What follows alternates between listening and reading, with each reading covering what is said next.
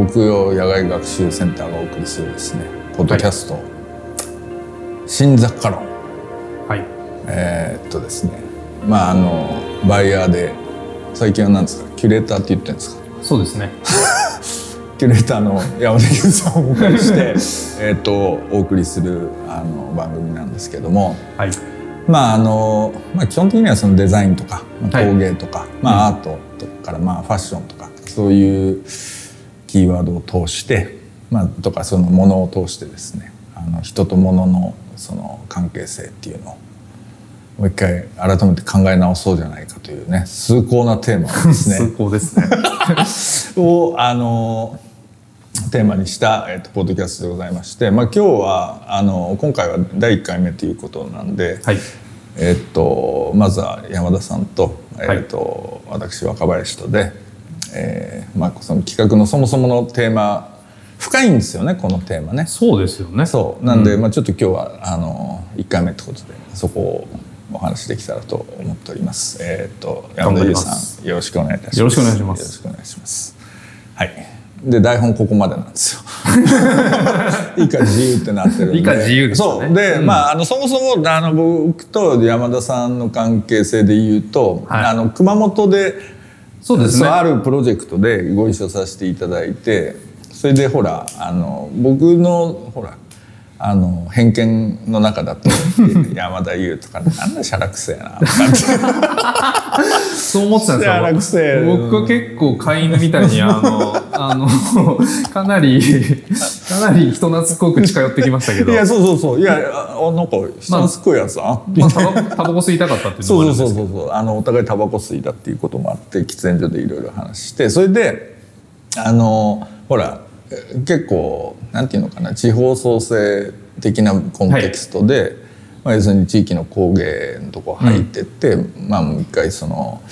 まあ、ある種クリエイティブとかデザインの力でこうやって持ち上げるみたいな活動をされてるじゃないですか。はい、そうですね。そう、はい、でそれもしゃらくせえなと。しゃらくせえなと。いや嘘です。それは嘘ですけど、うん、とかっていうのをまああのほらうっすらとありつつ、はいはい、それで最初のお会いした日のランチでカレー食いに行って、うんうんうん、それであのさカレー食いましたね。その時のその時話そうそうその時にちょっと喧嘩越しで、うん、あのてかさそれって全部雑貨化しちゃってないみたいな話をしたら、うん、ムッとするかなと思ってたら「いやそうなんですよ」っていうふうにあの割とその話に乗ってきたんですよ山田さんがね。それで「あら？いいじゃん」とか思って。そうそうっていう感じなんですよね。それでその要するにその問題の自分なりのテーマとしてあったのは結局なんていうのかなデザインみたいなキーワードによって、うん、ある種そのものの価値みたいなものが、うん、なんかこうフラット化していくというか、うん、そのでそれと同時に何て言ったらいいのかなこう私が好きなもんなんだから私が好きなもの買えばいいじゃんみたいな感じになってい,、くじゃない。例えばその90年代後半ぐらいかなかな2000年またぐらいから。でそうなってくると何ていうのか一種こうものの価値みたいなものとか、うん、そういうものっていうのが、まあ、崩壊するというか、まあ、一種の全部がこうフィルターバブルになってうんうん、でほらある種工芸と呼ばれてたものがどんどんどんどん YouTuber 化していくというかさ、まあ、そうそう今日の一つのテーマそう。でなのでなんかそそれってやっぱどう考えたらいいのかなみたいなこととかなんかだ僕としてはまあそれちょっとおいうお話してもいいかもしれないですけどまあまああのそれでちょっとデザインみたいなキーワードもさちょっと行き詰まってるところもあるじゃない？この20年ぐらいそれでなんとなくこうものの世界って回ってたんですけどね。そうそうそういよいよちょっとそれだけじゃ回らないというか、うん、だからまあ大きいテーマとしてはねだからものっていうのをもう一回あるいはそのものの消費みたいなこととかっていうのをどういう観点からもう一回やっていくことが可能なのかっていうようなことを、まあ、このシリーズではねやっていきたいなっていうふうに思ってるわけなんですけど、はい。どうですか？い今のそのちょっと雑な振りですけど。今の感じとしては。今の感じですか、うん。まあやっぱりあの仕事もそうですし、うん。物自体の消費もそうですけど、うん。まあなんかつくづく思うのは、うん。結局まあ当たり前なんですけど、うん社会の一部なので、うん消費っていうのは、まあ、かなり重要なうん。活動じゃないですか。そうだね。うん。旅行に行けとか行くなみたいな話も含めてですけど。あのなのでやっぱりなんかつくづく社会情勢みたいなものの映す鏡だなというか、なるほどなるほど。売れてくものもそうですしまあ、当然売れないで悲鳴を上げてるうん。人たちやものとかもそうですけど、うん。やっぱりその映し鏡だなみたいなことはやっぱ強く感じますね。今回でいうとなんかそういうことがまたすごく二極化したのでそのコロナの中でって流れでですね。なるほど。うん。でそれ二極化っていうのはどうどういうどういう二極なの？まあまあ簡単に言うとその不要不急あダメみたいなな話で言うと結構そのこ今日の話にもつながると思うんですけど、その物の良し悪しみたいなものが、うん。そもそも必需品だから。うん。そのなんだ、えーまあ必需品を扱う店は開けていいとか、うん。そうじゃないとこは閉めて、まあ、これ、うん。ライブハウスとかねいろんなところにもまた関わってくる問題なんですけど、そうだね。うん、そうじゃないところは、えーなるべく閉めましょうみたいなうんうん。ことって、まあ、その時点で、ね。あの一つうん。まあなんというか文化の断絶的なことが起こるわけですよ。だからまああの必需品じゃなきゃいらないのかみたいなことは意外と突きつけられた時期だなと。そうだよね。その辺は個人的にはどうなんですか？例えばなんていうのかな？ほらどう言ったらいいんだろう。まあ文化的ないやっていうかなんかそのそうだそうだ。えーっとまあ無駄に買ってたっていう側面は常にあるじゃない。まあまあそれもありますね。間違いなく。だからそれはまあ基本的にやっぱ淘汰されていくっていうふうなことではあるのかな、やっぱり。とはあると思いますよね。ただそうだまああのそのなんというかあの仕分け方というかね。区分の仕方がまあなんというか大雑把にならざるを得ないじゃないですか。そうだね。東京以外はみたいな話に。いやまあそれ都道府県の話かなみたいなことになってくるんですけど。そうだね。そうするとまあそういうこうちょっとそのなんだろうなシームシームレスなところとか、うん。まあ、余白にあるような部分とかっていうのは、うん。まあ、どっちかにまあ強引に分断されちゃうじゃないですか。その人が勝手に線引くので、その線の引き方がやっぱり雑だなというか、なるほど、うん。なるほどね。そっかなんかあのなんだっけそのどう言ったらいいんだ、うん、ちょっと待ってよ。何の話しよう？えーっとそう最初の話にちょっと戻すと、はい。あの僕ほら月刊太陽って雑誌やってたんですよ。ですね。で昔はだから結構さあの工芸のと陶芸の特集とかよくやってたんでそれこそ備前焼の窯元のとこ行ってとかっていうのはやってたんですよ。はい、でほら月刊太陽ってもうさゴリゴリ権威主義の。いやゴリゴリですよね、まあ、愛読してましたけど。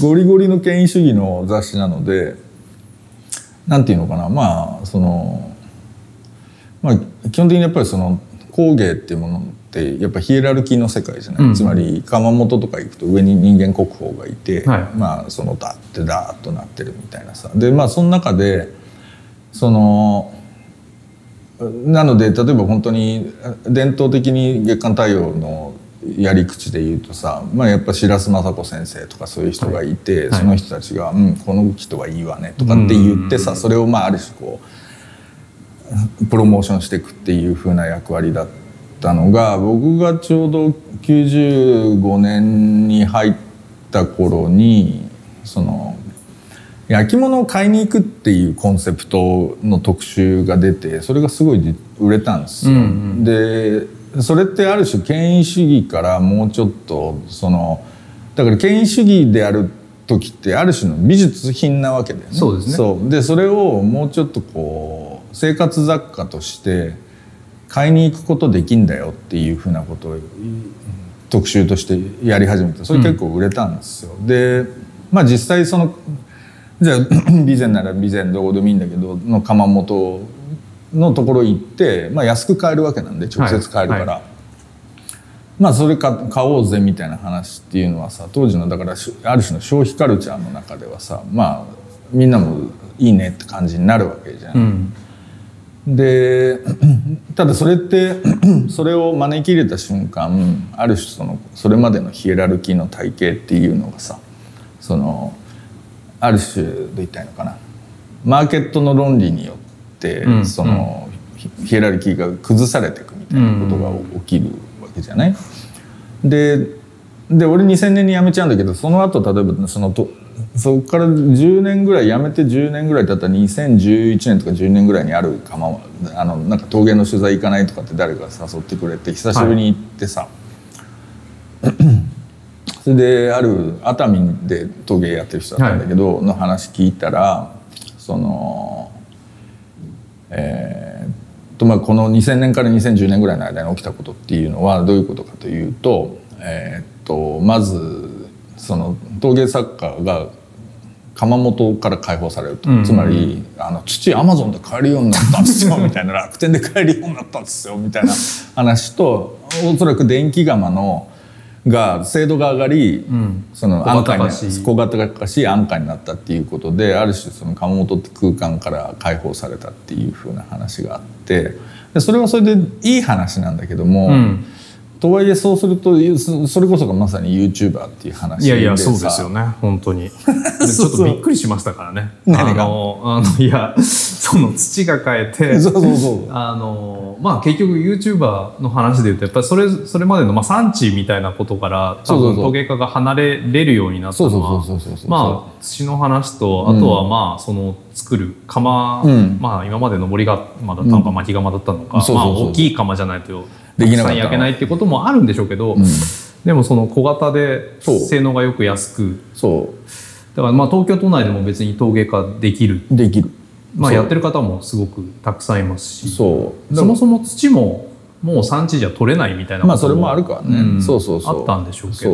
どだそうなっていくとまあそれでその流通もさなんかでそこからその雑貨屋みたいなことがこう、うん持ち増えてきて、まあ、おしゃおしゃれおしゃれな生活雑貨がこうバーッとバーッと増えてまあその片棒は十分担いでるんですけど 本当に。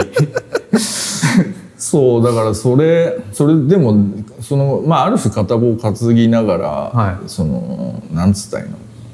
どうどうどういう気分でやってました？れなんかそのまあその例えば人間国宝であるとか、まあ、焼き物だけの話じゃなくて、うんまあちょっとまあその美術的なうん。話とかでも、うん。日展入選うんとかみたいな話とか、うん。なんか今でも美術あ美術館じゃない、えっと百貨店とかでやっている美術とか工芸のあのギャラリー的文脈ってあるな。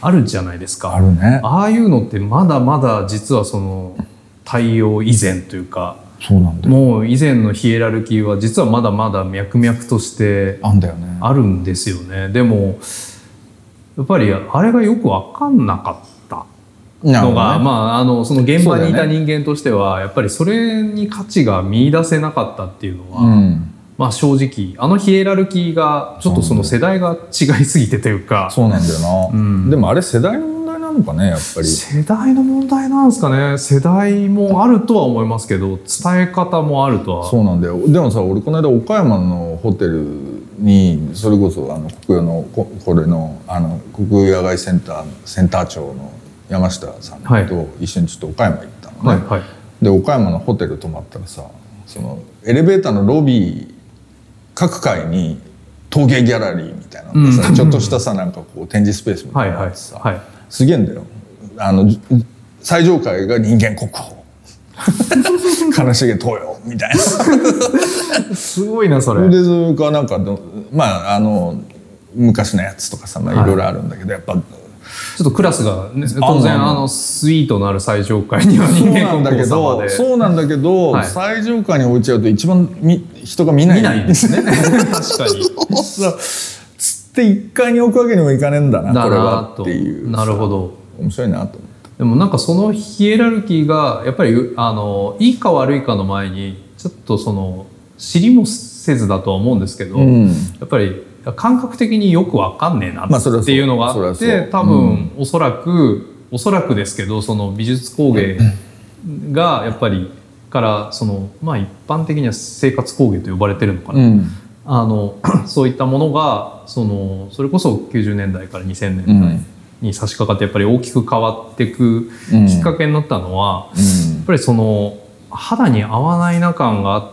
て、うん。もう一つなんかだから壊した感覚というよりはもう一個違う山があるんじゃないのっていう感覚の方が大きかった気がしますね。そううん。でその山はなんだろうな。新しい山っていうのはもうちょっと権威主義的じゃない、うん。なんかもう少し民主的な山なんじゃなかろうかっていうのが、そのまあ YouTuber 論にもまたそうなんだよつながってくるんですけど。そう。でそのなんか民主的な山作ってみたらさある種トランプ政権になっちゃったみたいなさ。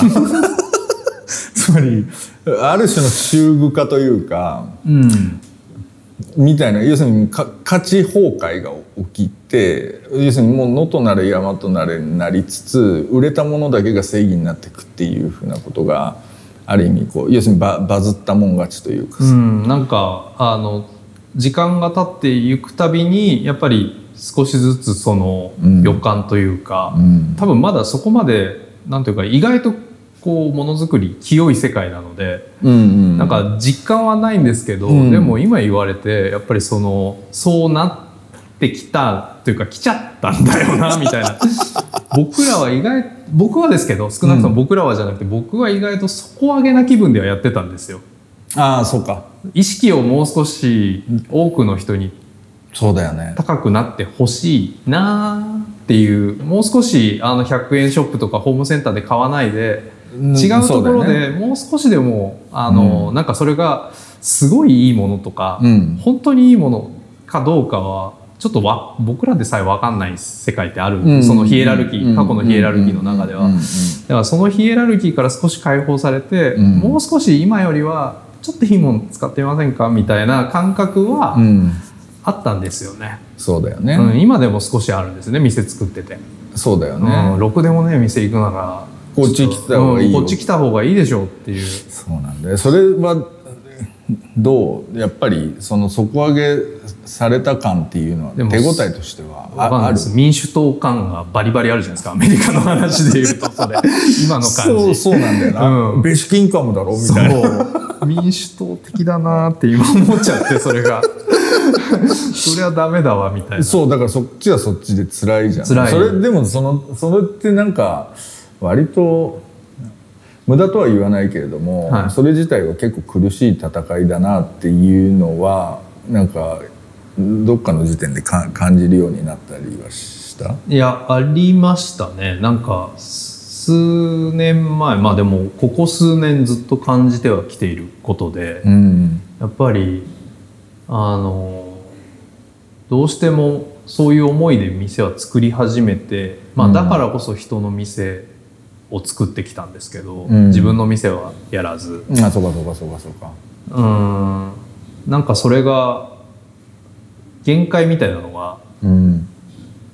その消費されてくがゆえうにん。見えてきてるのと、うん。むしろあのそうやってコピーペーストに近いような気はしてうんうんなんかそういういろんなうん。似たようなお店がたくさん、うんまあ、商業施設とか見ていけばそうですけど同じような店が入ってて、うん。うん。なんかそこそこなんか頑張ってるけど、うん。そこそこ良いぐらいでうん。でもなんかす、まあ、そんな悪くないものたちが並んでてみたいな風景が、やっぱりいろんな場所で日本中ですよね。日本中だと日思うわ。本中見えてくるとこれはがんだよなみたいなことに がん細胞みたいな商業施設が多いよなっえー言ってちゃった。大丈夫？そんなこと言って。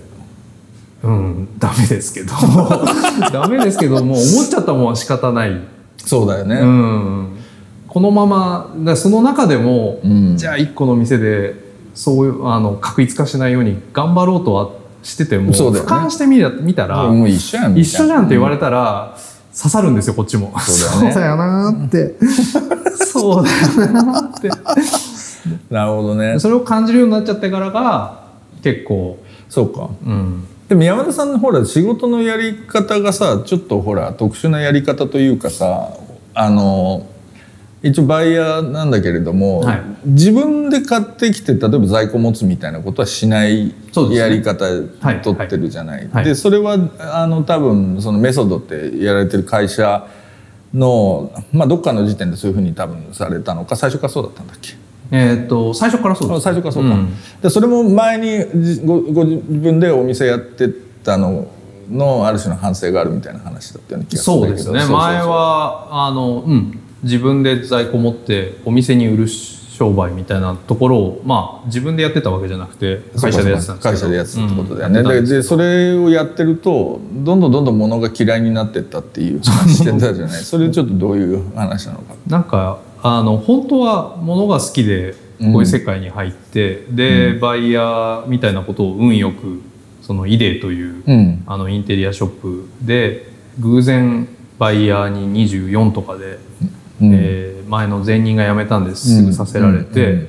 まあ、それまでそんなに正直うん。なんかそ物が大好きですって感じじゃなかったんですけど、うん。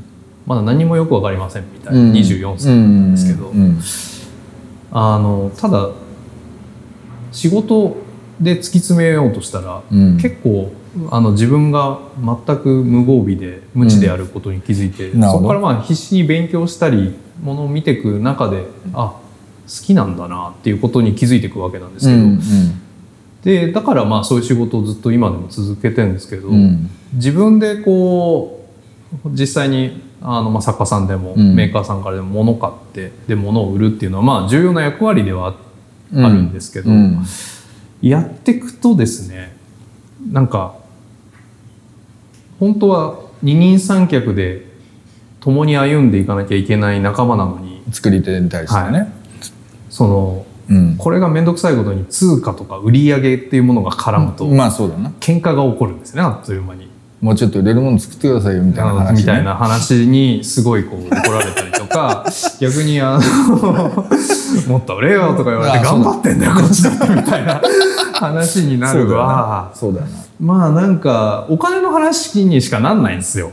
結局ね。結局、うんそうなっていくといいもん。物が好きなのにお金の話ばっかなんですよ。そうだね。これ売れるとか。そうだね。まあいいんですけど、うん。でもそれだけだとやっぱりもうなんかこんな仕事してる意味あったっけみたいな、そうか。うん。うん。ことになるんであじゃあなんかもう少しものづくりがとかもの作ってる人が本当に好きだったらもうちょっと自分はなんというかそこの場所から少し距離を取ってなんとか、うん。その上でもまあものに関わっていたりとか、うんまあ人のまあものづくりとかを少しでも背中を押せるような仕事ができないかなと思って悩んだ挙句今の仕事に至る。そっか。で今の仕事はあれだよね。だから基本的にこっちに例えば百貨店みたいなのとかはい。お店小売店がいて、はい。じゃあ山田さんのところになんかちょっと商品セレクトお願いしますよっていう例えば頼まれて、はい。それでもじゃあこういうのどうですかっていうのを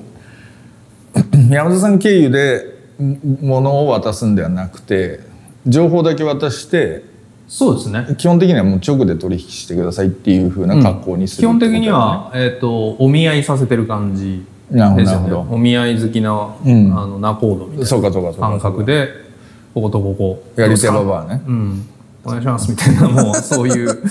なるほどね、はいなるほどなるほど。それはどう？そやっぱ精神衛生上はいいわけやっぱり。精神衛生上はうん。あのすごく良いです。あその僕は作り手からうん。感謝されることとかがやっぱり多くなった。あそうなんだ。明らかに。そそれはなな何な何でそうなるんだろう？ななんでそうなった？まあなんかその安定的に多分彼らのビジネスになるかどうかは、まあ、そこからはもう彼ら次第なんですけど、うんね。あのお店と、うん。その作り手のうん。取引次第なんですけど、基本的にその機械だけをひたすらいろんなところでそうかそうかそうか。作っていくっていう、うんでもちろんそれが相性いい場合もあれば悪かった場合もあったり、うまくいったりうまくいかなかったりみたいなこともあるんですけど、うん。でも結局それってある種うん、代わりに営業してる作り手の代わりに営業してることでもあるし、うんうんあとはあのお金にやっぱり関わってこないので、うん。その意味ではあの彼らからしたら僕の存在はあまりデメリットが、ないとない。ねそっかそっか、うん、なんか好きだから勝手に紹介してくれる気のいいおっちゃんみたいな。あそうかそうか。それでお金はどこからもらってんの？そのお金うちのクライアントのはあのお店が百貨店だとしたら百貨店側さんからも。あの雇われ人件費で。あ人件費で？人件費で雇われる。そうかそうかそうかそうかそうか。なるほどな。どうすかね。もものの仕事っつうのはこれから結構大変じゃないでもうそもそもほらいろんなものデジタルにいっちゃうわけだしさ。そうですね、うんだから相当怯えてました。あそう？あそれ山田さんがって僕が。マジで？これまずいこれまずいえそれいつぐらいから怯えてたいやいやでも今回のあのねコロナのあのパンデミック起こってからはもう絶対そうなると思ってまあ前から思ってたことが結局店が閉じるって話ね。まあ、店が閉じたのもありますけど、うん。そもそも前から言われてたじゃないですか。まあそう。えまあリアルショップより EC だとか、まあそうね。まああの、うん。物を買うよりサブスクだみたいな話になってたら なるほど。それは前から分かってたんですけどでもなんかそういうことがあっという間になんか見ないふりしてたんですよ、僕きっと。あそう。の後回しにしててなるべく嫌なことを考えないようにしてなるほど。まだっていうか世間も考えてないから、ん。今でもこうやってもともと春にオープンする予定だった施設とかが今遅れてじゃんじゃん開いてるじゃそだねないうですか。そうだね。そういえば今週オリンピックが始まる予定でしたね本当は。本当はそうらしいね。